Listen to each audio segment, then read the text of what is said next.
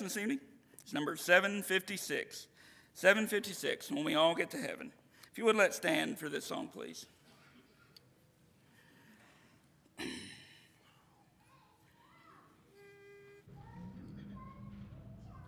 Sing the wondrous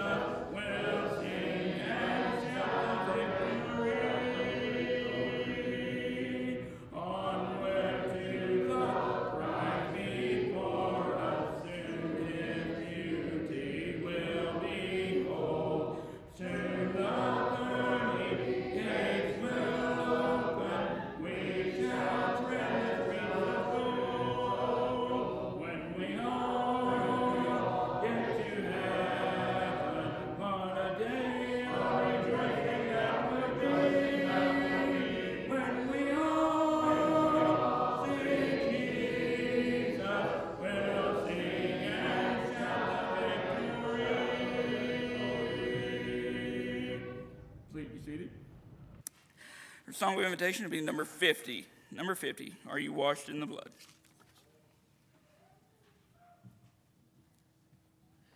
In the first century, the Holy Spirit is so active, you might be forgiven for believing that people played no part in what's going on in the early church. But if you turn to the book of Acts, chapter 8, you're going to see something that's quite, uh, quite to the contrary. In fact, you know these stories, right? When the Ethiopian eunuch uh, is being taught, he's not directly taught by the Holy Spirit, is he? In fact, uh, the Spirit is the one who tells Philip to go find him. Uh, if you notice uh, in Acts chapter 8, verse 29, the Spirit said to Philip, Go over and join this chair. And so Philip ran to him and heard him reading Isaiah the prophet and asked, Do you understand what you're reading? And, and the rest is, is history. But it's not the Spirit teaching the eunuch, it's the Spirit telling Philip, Hey, there's someone over there that's interested in truth, and you go tell him. Would it not have been much simpler for the Spirit simply to have given the Ethiopian eunuch the knowledge just from on high, you know, so that eunuch would have just automatically known what was appropriate for him to do for salvation. Certainly that would have been easier, but that's not how God wants to work, is it? He constantly, continuously, consistently wants to work through people. And in fact, that's the only mode that he will work through. He will not impress on us himself, he will use us to impress on other people. If you look in uh, the next chapter, in chapter 9, you have a very similar incident with a completely different person. It's not the eunuch this time, it's a guy named Saul. And he is wanting to know the truth. But the Holy Spirit, again, Jesus plays a very active role in Saul's conversion. You know that. And again, it would have been very easy for Jesus himself to put the information inside Saul's head. This is what you need to do to be saved. But that's not what he does, is it? He tells him to go find a guy. His name's Ananias. Ananias is going to tell you what to do to be saved. God consistently, continuously works through us, works through people. So if you're waiting for God to do something incredible without you working on it, you're going to be waiting for a while. That's not what He does. He works through people. So we better get to work, right? Sunday, we touched on this for just a second in Ephesians chapter 4. Uh, Paul alludes to this idea that the whole body is being, when it works perfectly, when each component, when each member is working as we should, the whole body's built itself up in love. We're all doing what we should be doing, and we are growing. God likes to work through people. Let me take you back to the Old Testament book of Exodus. And I want you to meet Moses at the burning bush. You're familiar uh, again with this story, I know. But when Moses looks off in the distance and he sees the, the bush burning, he goes over to it because this is a curiosity. What, what's going on with this bush? Why is it on fire but not being burnt up? And so he walks over and hears the voice Where you're standing is holy ground. You need to take your shoes off. So Moses takes his sandals off. He steps closer and it's Yahweh. He's meeting the God of his fathers, the God that he's never had any contact with, as far as we know, as far as Scripture tells us. This is the first meeting of Yahweh and Moses, and certainly, for all we know, the first contact um, that Moses has had with Yahweh himself. I'm sure he's heard stories uh, from Jochebed and Amram, Moses' parents. Uh, they had that opportunity for several years there to, uh, to raise him as their own uh, before sending him off to the palace. Um, so I'm sure he's heard stories about Yahweh and, and the marvelous things that he's done in Abraham, Isaac, and Jacob's lives and, and his power and what he's capable of. And so, possibly when he hears Yahweh speaking to him from this bush, the name rings with some familiar, familiarity, but Yahweh has something that he wants him to do in this instance. He wants him to return back to Egypt, the place he's just fled from, and you're supposed to deliver Israel. Oh, it's a big job, isn't it? And Moses is thinks he is unqualified. He's not equipped for it. You ever feel ill equipped? Most of us do, don't we? we? We think that we're not equipped well enough to be able to do the work of the Lord. He says, Well, I, I choose to only work through you. I don't directly work on anyone, I, I use humans to affect the, pe- the, the people around them that, that I am calling to myself. And so, with Moses, when Moses throws up an objection, they're not going to believe me. How, what, give me a, what's, how, how, how are they going to believe me? And God has this really interesting phrase. He tells Moses to look in his hand. What's in your hand, Moses? And Moses is like, Well, it's a staff. I've been carrying it for about 40 years now because I'm a shepherd. I've been a shepherd for a long time. And it's a shepherd's tool. And you throw it down, right? What happens if Moses doesn't throw it down? What happens if Moses says, eh, I don't, I don't think I'm going to throw it down? I don't know why he would do that, but sometimes we do that, don't we? We push back against God using us because we don't think we're equipped. Moses doesn't think he's equipped to be able to do what God wants him to do. But he is, isn't he? In fact, he's got everything he needs in his hands. Sometimes to get the deliverance that you want, we rephrase that every time. To get the deliverance that you want, you've got to show the obedience that's necessary. Ob- obedience. Moses threw the staff down and deliverance came, didn't it?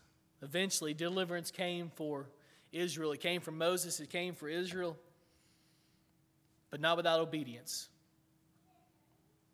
What's interesting to me is right after this, Moses is still not on board. He's still feeling a little bit of tension. Maybe he's a little bit afraid. Maybe he's still thinking he's not equipped well enough to be able to do this job. So now God says, Well, you're going to go and you're going to tell Pharaoh to let my people go. And Moses has this next object, objection, and it's I'm not a very good speaker. And that's when God gets mad. You go back and you look at Exodus chapter 4, you see his anger. In verse 10, Moses said to the Lord, O Lord, O my Lord, I'm not eloquent either in the past or since you have spoken to your servant, but I'm slow of speech and of tongue. Then the Lord said to him, Who has made man's mouth? Who made him mute or deaf or seeing or blind? It is not I, the Lord. Now therefore go, and I'll be with your mouth and teach you what you shall speak. I've given you everything you need to do this job. That's what Moses, or that's what God is telling Moses. You've got everything you need. You don't think you're well equipped? You're wrong. Sometimes we're wrong, right? If you don't think you're well equipped enough to be able to do the work of the Lord, go back and read your Bible. He's given us everything we need to be able to do the work, but we still throw up objections, don't we? We still we still push back a little bit sometimes, don't we? Either through fear or, or whatever else. We, we still we find it difficult sometimes to do this work, and Moses is, is in the exact same boat as we are. In verse 13, he said, Oh, my Lord, just send someone else. Just find somebody else to do this work.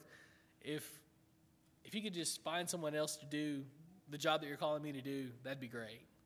Somebody else would do it, right? Whoever thought that?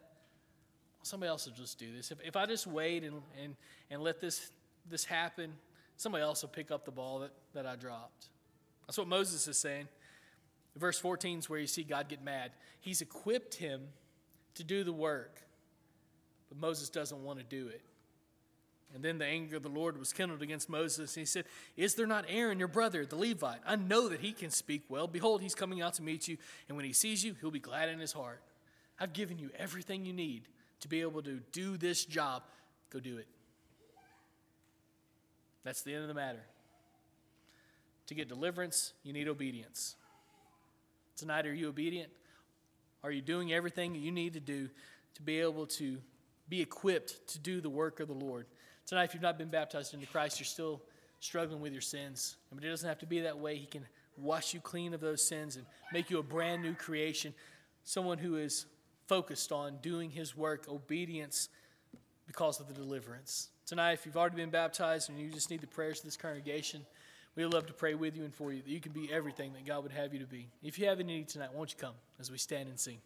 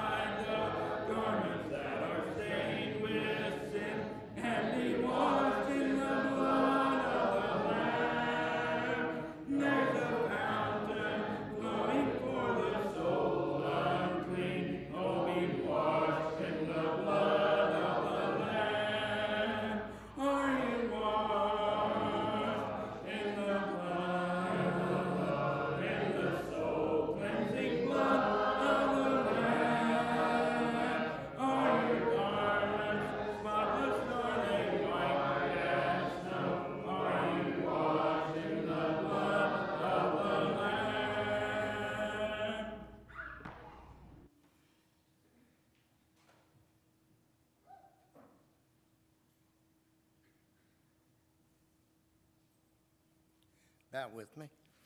Father, we uh, come to you this evening thankful that we're able to uh, gather here and, Father, sing songs of praises to you and, and study your word. And, and Father, we uh, pray that you'll help us to, uh, to always share your word, Father, and, and help us to uh, teach others and, and not just by word, by example, Father, the way we live our lives. And we're uh, Father, mindful of those that was mentioned here tonight, and we pray for Jimmy Wilgus that uh, that you'll be with him, Father, and, and bless his body the next uh, three weeks, Father, that he's able to uh, take the the medicines, and, and we pray that that they work for him, and and we pray, Father, for Jim Haney, you'll continue to bless him, and Jennifer Baker, and and uh, and Hank Picklesheimer, and and Father others, and and we pray for uh, Judy Jordan and her upcoming procedure that uh, it'll go well, Father, when they decide to do that again. And We pray for John Klein that he'll continue to get better. And Father, we uh, ask blessings on our shut ins, Father, that uh, you'll help us to always remember them, Father, and do what we can for them.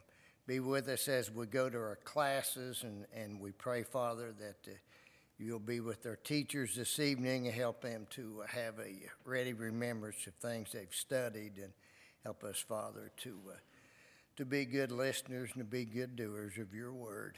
We thank you for Jesus. In his name we pray. Amen.